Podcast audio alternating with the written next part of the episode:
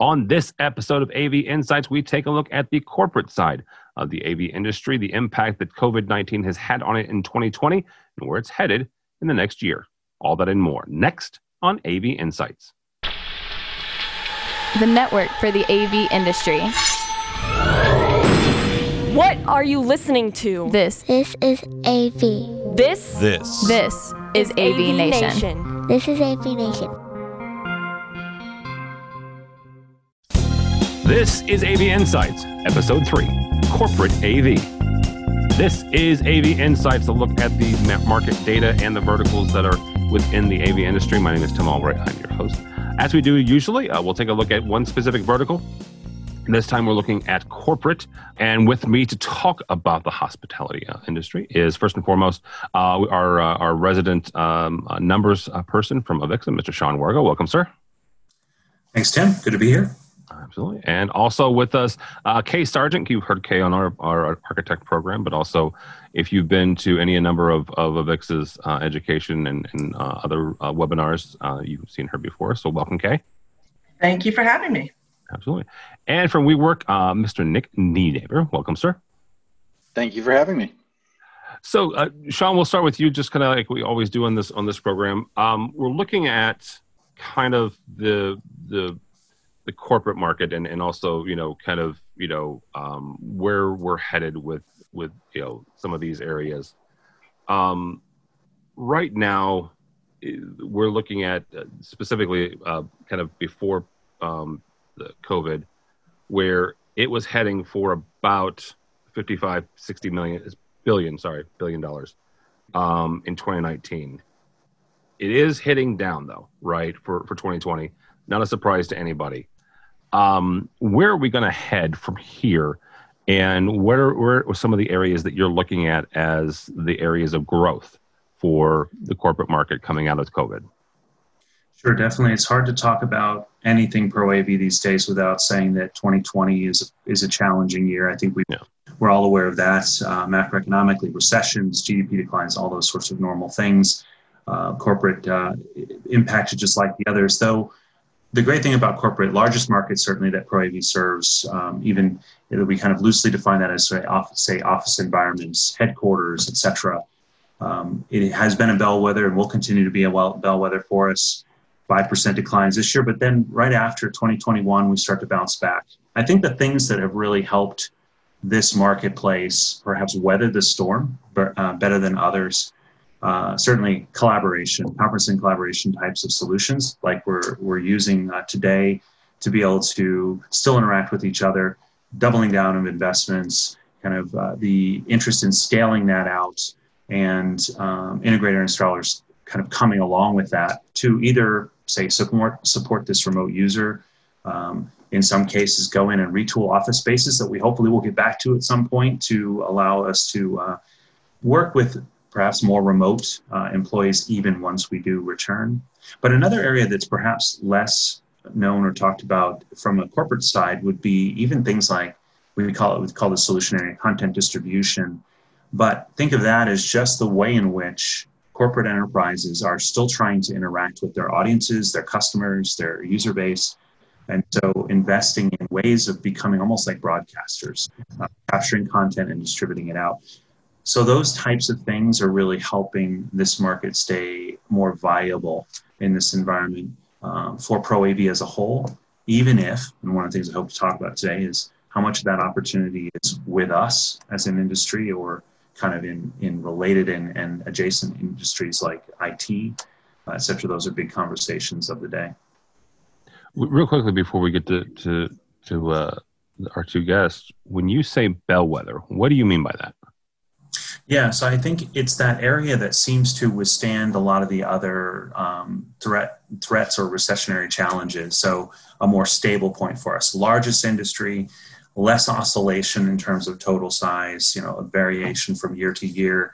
So you could say, as an example that, you know, five percent growth for uh, corporate as a vertical market for us going forward, or as a market for a pro AV. You know, that's some might argue, gosh, that seems a light, but there's so much going on beneath that that allows us to kind of stay engaged, whether it's reaching remote audiences and facilitating remote collaboration or reimagining office space, there's there's a ton of offsetting opportunity. Another example is there's the question of how much of, of pro AV and corporate is new construction versus remodeling, refurbishing of existing space. And those kind of offset each other too. New construction, clearly, obviously, down right now.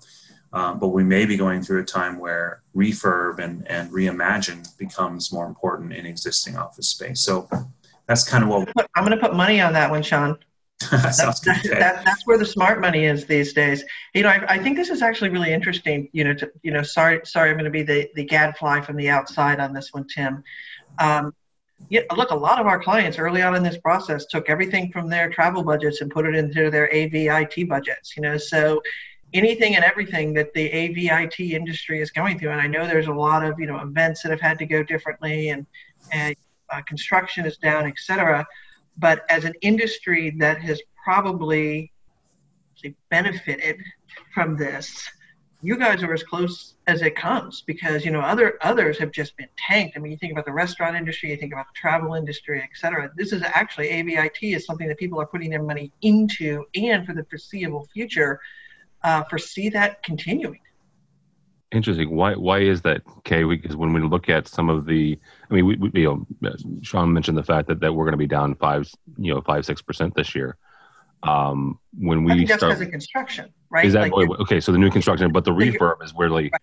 So you're down because people aren't in the office, and a lot of construction projects have halted, stalled, or stopped. However, uh, you know there are a ton of companies that you know are creating, you know, handing out laptops, sending people onto new platforms, training them onto new platforms, and when we go back, there's going to be a real challenge to think about how do we keep people connected and technology i think is is a very viable option and alternative to do that today and one of the main things. So I, I think that it's shifting from one bucket to another versus just dissipating like it's done in other sectors. Yeah, which uh, uh, and to your point, Kay, it could have been worse, right? Obviously, because you you mentioned the the restaurant industry as as well as other industries like travel it could have been much worse if it, if it hadn't been for you know kind of the offset for that.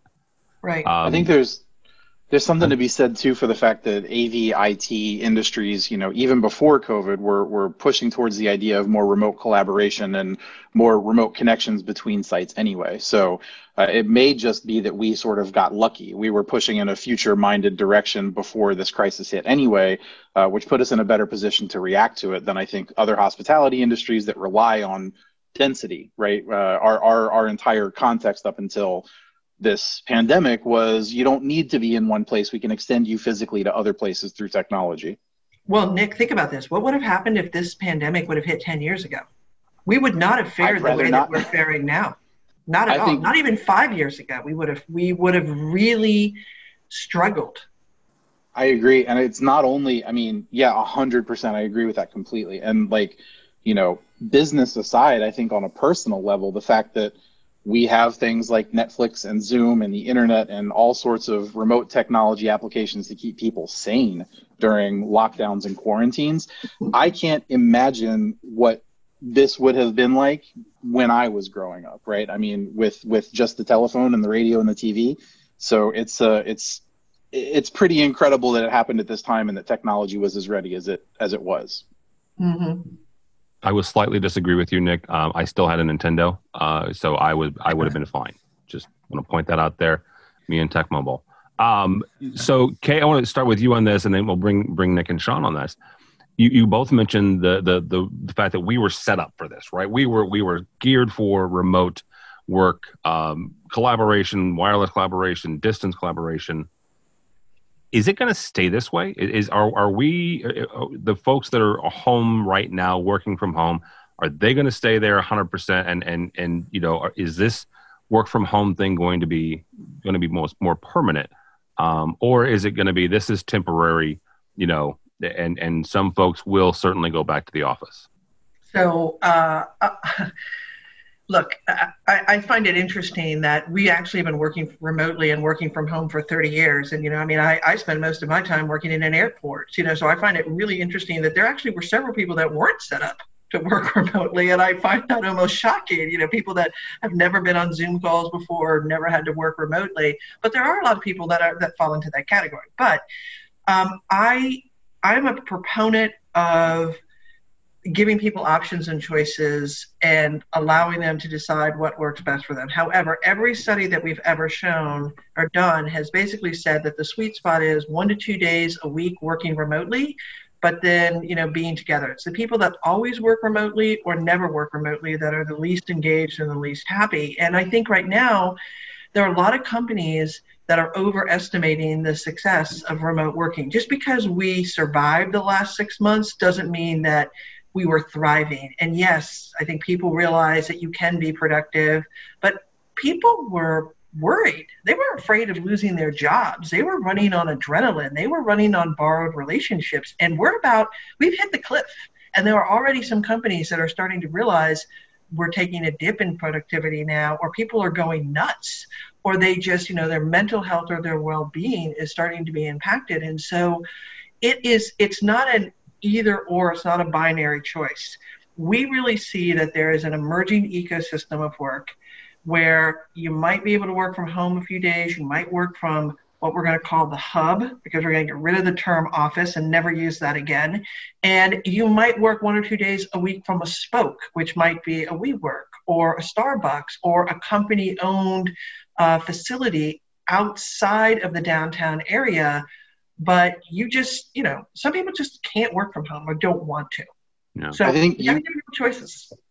I think you touched on something that I think is really interesting and, and often kind of overlooked about this situation is, as you said, right, a lot of us were set up for remote work before the pandemic. It was certainly part of my daily ritual. I mean, I, I, I have been overseeing teams and projects that were in China. Even if I wanted to be there every day, I simply couldn't.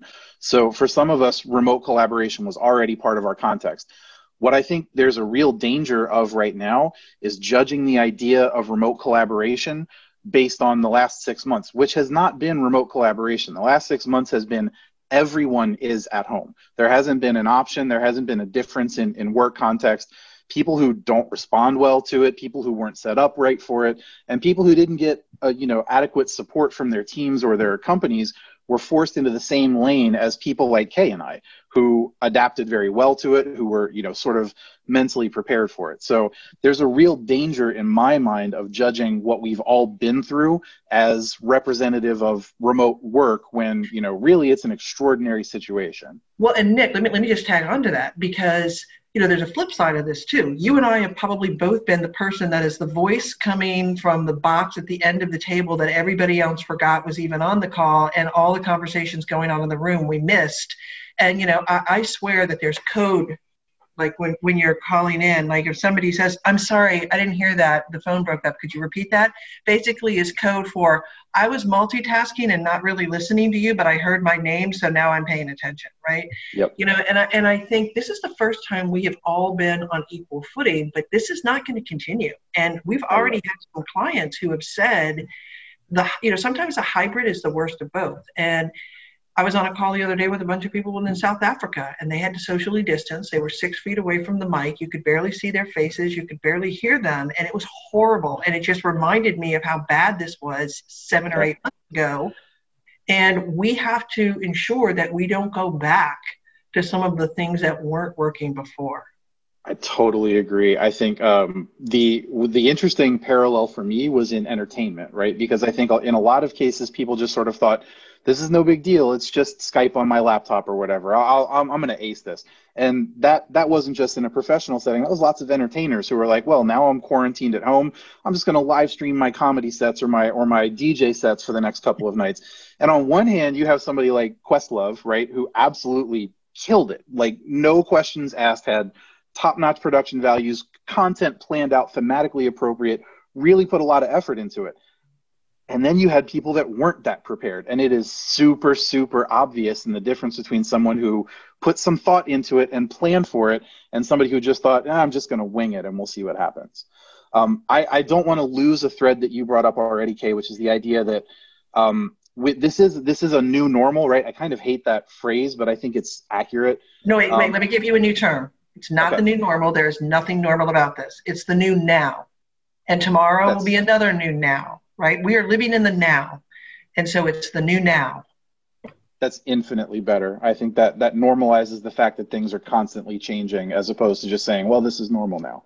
Um, but I think, you know, to the point at hand, something you touched on already is the idea that um, office space or hub and spoke space or collaboration hub space uh, it's not going to go away. I mean, look, I'm I'm a parent. I think you've seen my kids bouncing around behind you right now. My 600 square foot Brooklyn apartment is now both my office, my home, and a remote school for two kids. So when it comes right down to it, as productive as I know I can be working remotely, there is a point where it just doesn't work anymore. And I'm not alone in that. People are always going to want an external place where they can go to get away from the home context and, and collaborate, whether that means focus work, you know, a, a quiet room where you can go and really bang out your projects, or if it means collaborative work, somewhere that you know your teammates are going to be there, the technology is there to to meet you and to make it more productive than you can be at home. So um, that is definitely not going away. Has it changed? Yeah, absolutely. I, I think that it's uh,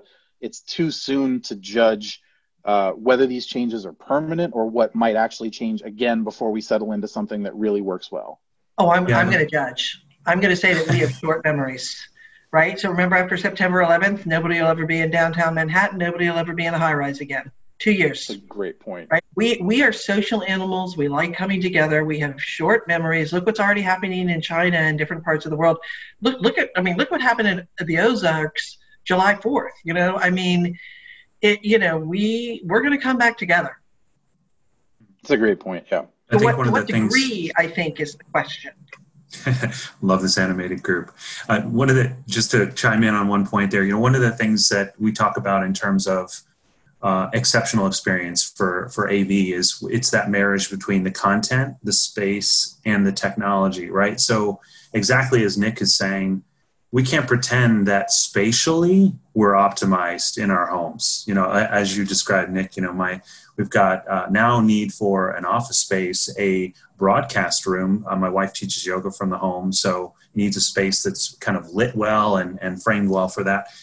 It to pretend that the house, our house, was set up for this before is certainly missing the point. So, if we look forward as to, and this cuts across so many industries, you know, whether it's cinema, will the movie theaters come back? Well, yeah, movie theater is still a better experience than even though I have a nice home theater set up, it's still a better. So that marriage between those three things, I think, is what we still talk about for AV. One of the questions that flows from that for me is how then does the office space of the future, the collaborative spaces, WeWork, et cetera, how, how does that change? What do we think that looks like? Because certainly integrators are trying to get a jump on that and be able to start advising and consulting around spatial redesign. What is yeah, so we spent we spent a lot of time thinking about this, and and yeah. I and I'm going to say something that you know, look, a lot of the stuff I'm saying is not new. We've been talking about this forever. It's just catal- COVID is the catalyst that has put the fuel to the fire that has made people stand up and listen, and maybe given them the incentive to do something. I would say it's all about purpose of place. What is compelling enough about a work environment, uh, a hub or a spoke, that is going to make me leave my house and go there? And right now, the offices try to be everything to everyone. And we really see the hub as being kind of the gathering space, the, the heart, the soul, the best technology. It actually might be more expensive to build that out than it is to build out your traditional office space, but you're going to have less of it. It's going to be different types of spaces you know, and it's going to be complemented with the ability to work from home and or a spoke. And the spoke might be all about casual, bring your dog, connect with your colleagues, you know, but get away from your kids, get away from the TV, maybe better technology, but it doesn't have to be the tricked out, pimped out technology you might have at the hub, right? And and we have to create environments that are enticing enough and clearly define what is the purpose for me being here so that um, there, there's a difference. And then you want to be in these different things. You want the choice. If they're all the same and they're not offering me anything better, why would I go? I agree. I think um, I, I, think flexibility is the word that we that we use a lot at WeWork when we talk about office space that we're going to provide going forward. And uh, hub and spoke again is another model that we're we're looking very closely at and we're adopting. And for me, the the idea of flexibility has changed a little bit, but flexibility is still very important in a in a previous pre-COVID world, right? Uh, flexibility in the office space sort of meant like, hey, this space is a lounge, but also it's an event space, and also later on it can be your happy hour space. And as as you said, Kay, it's like everything to everybody with a little bit of reconfiguration. Flexibility going forward. Uh, I, I, don't think it means that. I think it means the spaces themselves, as you said, are more intentional and more purpose built for certain tasks. Uh, and I think you know, uh, as you said, uh, you said it, not me. Uh, a lot of those spaces are going to be more expensive to build out than they might have been in the past because we have to make sure we have to make sure that the intent behind the space is well captured, right? And and value engineering is something that happens in AVIT, you know, inevitably all the time. Right. Um, so let me let me let me challenge a notion though, right? Because everybody keeps talking about flexible, flexible, flexible, flexible. When we design spaces, how many times do they really reconfigure them? Dyadic spaces, multi-purpose spaces that can morph or change easily, I thousand percent agree with that. But, but we're missing a really fundamental basic point. We are not potted plants. The most flexible thing in any environment is the person. Yet we design offices so that you sit in one place one day like a rock. And the fundamental shift that we need to make is yes, we need to embed flexibility.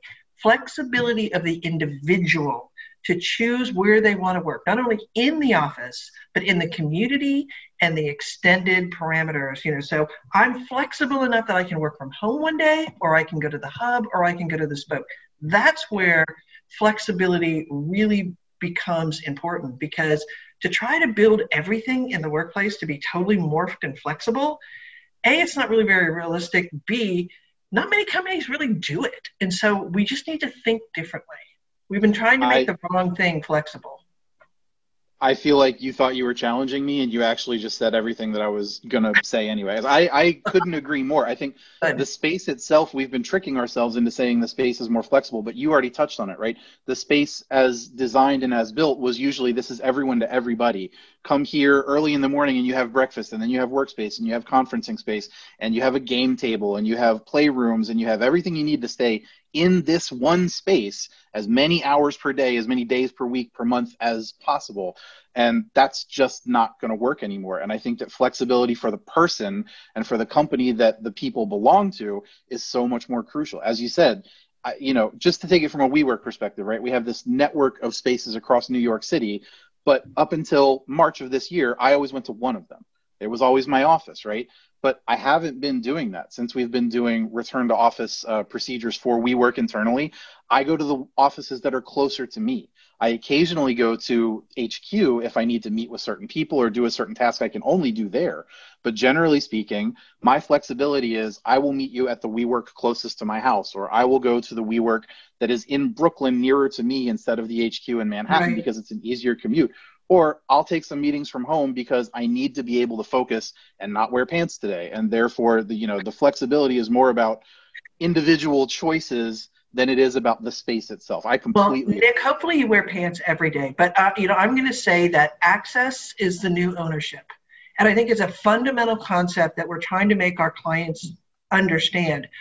I don't have to own a car. I just need access to a vehicle that would get me from one place to another. I don't have to own uh, meeting spaces. I'd rather have somebody else provide those for me and have the best technology. Why do I want to own technology? Why do I want to own furniture? I would rather have a membership model for all of those things and have somebody else come in, manage it, oversee it, make it the best it can be, and it's not my problem. And then when I need to sub something out, I can flip it because, you know, one of the challenges in technology and furniture is they last so long that they they outlive their usefulness and so then how do i get rid of this on the back end and people are afraid to invest in things because they know it's like well how i, don't want to spend $100000 for a system that you're going to make make obsolete next year but if Some i had a membership model right where i could have access to it and it could be updated or refreshed I'd probably be willing to spend more money for that and have a better experience. And I think we just need to start thinking about things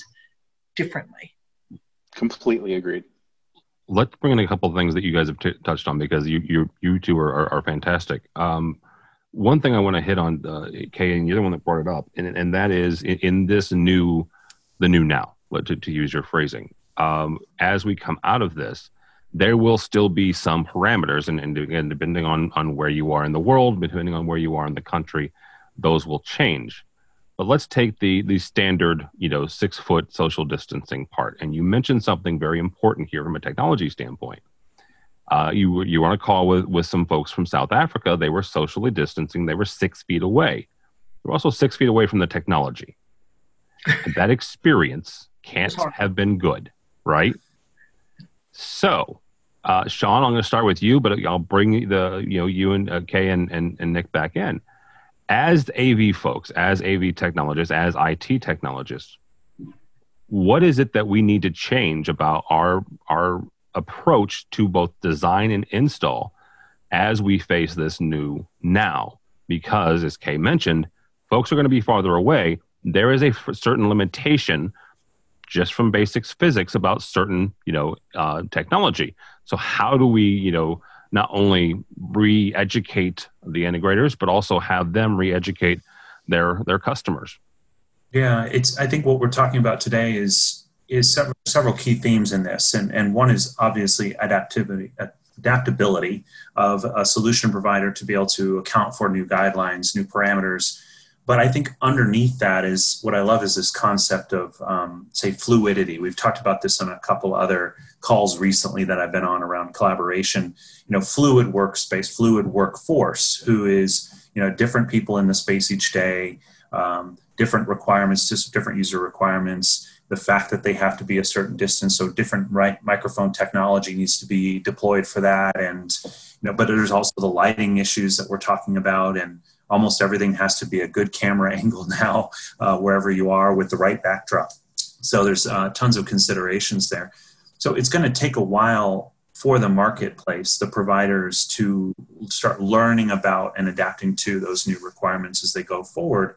But what I love about what we're saying is all of that is an enhanced and exponential opportunity, right? So I just put out a forecast of 5% growth for, for corporate what I'm hearing on this and many other calls is that's really conservative because if we look at pandemic as an accelerator of trend, an amplifier of things, we are more likely heading into a massive phase of innovation and reimagining that, as we're talking about today, leads to more investment, more opportunity for the provider channel to help deal with these new requirements and to allow us to reimagine space. So to me, that's a challenge to uh, us as an industry. How are we going to stand up? How are we going to evolve and adapt to that, to harvest and harness that opportunity as we go forward? Which gives me heart palpitations, what you just said, right? Because anytime we go through this whole period of innovation, you know, it, it, there's a thousand new products on the market and, it, and none of them are tested. And it's like, what works, what doesn't, what am i going to sink my money into? You know do you do you really want to be the early adopter that you know buys vhs or, or beta versus vhs or you know one versus the other? I mean i think that's one of the things that we're worried about and we've already seen that. We've already seen people rushing to solutions early on that have already panned out to be not necessarily in the av world but you know you know temperature scanners or six foot distancing. And tim i'm going to argue if you think six feet is going to keep you or a little two foot plastic shield like you know i'm a designer and i'm going to tell you if that's the workplace you have to return to stay home right? I, I mean we we need to be smart and a lot of these things are are giving us a false sense of security and or are not going to be as effective and, and i could give you 20 things that were said early on in this pandemic that have panned out not to be true or there was a side effect and so we're airing we're telling our clients take a breath right? Take a breath Think about all the things that weren't working, not just now, but there were things that weren't working before. Think about all the things, biometrics, uh, robotics, augmentation that are on the horizon. I mean, when we build out space, we're not building it out for a year or two. We're building it out for years. And A, that's part of the problem. We're, we're in this country, we have the longest lease times, and so we tend to be way too conservative and err on the side of caution, which means we're always behind the curve. But we also don't think far enough out. And we know that there are things on the horizon that are going to be impacting us, specifically technology, that if we aren't addressing right now, we're behind the curve. And we, we tell our clients, you're not designing for you today. You are designing for the future workplace. And the question is, are you creating a space that is going to be a legacy that people are going to look back on and be proud of what you did? I mean, we, we really have to cast a bigger net and we need to think more holistically. And I'm really afraid that with COVID, it's either going to throw some companies forward 10 years, but it's already thrown some companies back 30. You know, the ones that are throwing up plastic shields and throwing up panels and, you know, doing all the knee jerk reaction things um, that just aren't necessarily the right things to do. We have to be cautious, I think. And anytime there's this whole abundance of new things, it just makes me a little nervous, right? Because we're just going to go through this whole period of people buying stuff that doesn't really pan out. I I rarely adopt new technology on the first generation. I rarely, I mean, even as a technologist, I I try to stay off the bleeding edge for exactly that reason. Uh, when something is that new and is that untested, sure, it's compelling, it's interesting, it's shiny, uh, but it hasn't really gotten consumer feedback. It hasn't gone through uh, the kind of. There's a difference between testing uh, in an engineering team or you know a, a, design team versus when you put it out in the wild. The kind of feedback you get once it's productized and once people use it is invaluable. And that's why i tend to avoid first generation technologies as much as possible. Well i, um, I guess i'm gonna i'm also going to say that I'm, I'm willing to bet that all three of you are going to disagree with me because of your personal experience. But you know you guys are probably all very tech savvy okay, Sean, I, I, want to come to your home theater room that you, you were talking about before. I'm sure it's awesome and incredible. However, the rest of the world really isn't. And I think one of the things that the AV world often overlooks is this really critical thing. Dory from uh, uh, PwC's group often talks about is digital fitness. Okay, a 16 year old can drive a car. I wouldn't give him a Porsche. And far too often, AVIT guys pull off the hottest, coolest, sexiest thing and sell it to a client when it's like giving a 16 year old a Porsche, right? They, they can't use it. And, and there's so many times that I go into a space and they've got this amazing technology or this amazing smart board or this great system and nobody knows how to use it. And I think sometimes low tech is better. Sometimes test, try, tested, and true is better. I mean, think about video conferencing and telepresence, and basically they got usurped by Skype which was on everybody's thing and everybody could use it. You know, sometimes it isn't the most sophisticated thing. It's the easiest, um, you know, idiot-proof thing that people adapt most successfully. And so I think we really need to think about what are those solutions that are going to be the ones that people are going to easily adopt and gravitate to. I don't disagree with you sorry, go ahead, Sean. Oh, I was just going to say, yeah, I wouldn't either, Nick. I think um, the thing that I wonder about is makes sense, right? We we we want to be able to ensure that a technology is is uh, tried and true and use has usability and all those sorts of things, and, and and we have strong training behind it. Do you think though that we've been forced now into a strong a, a moment of forced and rapid technology evolution. Like I, I use higher ed as the as the classic example here. You know, where they had to go from maybe 10% content on uh, virtual to now 100% in the space of a very short period of time. So they've had to invest uh, in technologies solutions that you know, I think we can all agree in many cases just didn't fit the bill. As as a parent myself, I've seen some of that stuff tried and not work. Um, so how, what's the path forward though for companies? Clearly they are having to make some of these investments now just to keep the lights on keep business going keep productivity to at least some standard uh, to some level. So it seems inevitable that we're going to have this first round investment that's going to have to be replaced by say second and third rounds of improvement and iteration just to get us through. Do you, do you kind of see that happening as well? Trial by fire. Yeah definitely. Yeah we're living what that right now what I wish more people were investing in right now is if, if you've come to the decision that you need to make investments, you need to do overhauls in your space right now. I wish more people were investing in the infrastructure and not in the endpoints. I think that when it comes right down to it, what I've seen in a lot of spaces is even if I want to give you, you know, the Porsche, the the high tech, you know, best version of the system that's possible, your infrastructure is not ready for it. And in a lot of cases, that's what Kay touched on earlier about long leases and sort of building and hedging your bets when you start to build out instead of building what you know is going to work for the next 10 to 15 or even longer. Um, and that's that really, particularly in uh, the space where AV and unified collaboration is today, where it's as digital as it can be. You know, everything is transmitted over the network if you let it. And in a lot of these situations, the infrastructure is simply not ready for it. And those upgrades are more invasive they take longer to complete and they are more expensive. There's no question about that, but they pay off in dividends down the road if you do it right the first time. Um, and I think you know the message to integrators and to designers is, um, you already know how to do this stuff. You already know how to do the system right. I think Kay really nailed something, which is selling the Lamborghini, right? Selling the the high end version of it, the flashiest and the coolest you can make it, which appeals to people. The other thing I see a lot of in this industry is selling the Pinto, uh, coming to the customer and saying, "Well, I got to sell you something. So here's the the the worst bottom end solution I can possibly give you. It's a walled garden. It's proprietary. If you want to trade out this XLR barrel, you're going to have to buy it from the same company in three years, and that doesn't work either. I think everybody in the industry knows how to do it right and to do it effectively, and they know when and where they should be challenging uh, whoever it is they need to challenge to get the thing done correctly. But to different degrees, we've all been conditioned not to do that, whether it's because we're trying to make a bigger sale or because we're just trying to make a sale and hit under budget. We've all been told you can't make those challenges. Now, I think is the time to make those challenges.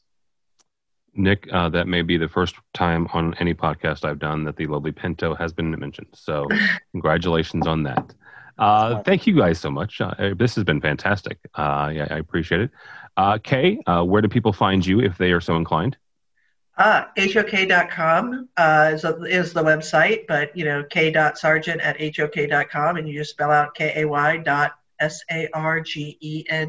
And we post everything on uh, LinkedIn, on our website.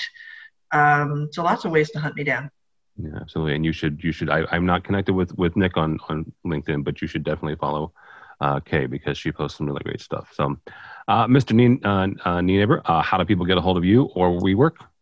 Uh, LinkedIn is the best way to get a hold of me personally, and WeWork.com is a great way to check out our offerings and book a tour or whatever we need. You know, whatever you're interested in, head there first. All right, very good. And Mr. Wargo, how do we connect with you or at Avixa? Contact me email at swargo, S-W-A-R-G-O, at avixa.org. Come to our website, avixa.org, for information about uh, research that we have. Look for us on LinkedIn and, and Twitter as well, sharing out some insights uh, certainly tweet us at hashtag Intel. If you'd like to start a conversation, we'd love to do that. All right, here's the ending first. All right, thank you all so much. For us, for AVNation, go by our website, avnation.tv. That's avnation.tv. Find this program and a host of others, including our two weekly programs. Uh, one's called AV Week. We look at the commercial news of the week, and the other side is Resi Week, that, where Matt Scott takes a look at the residential AV news and information. So all that and more at avnation.tv. That's avnation.tv.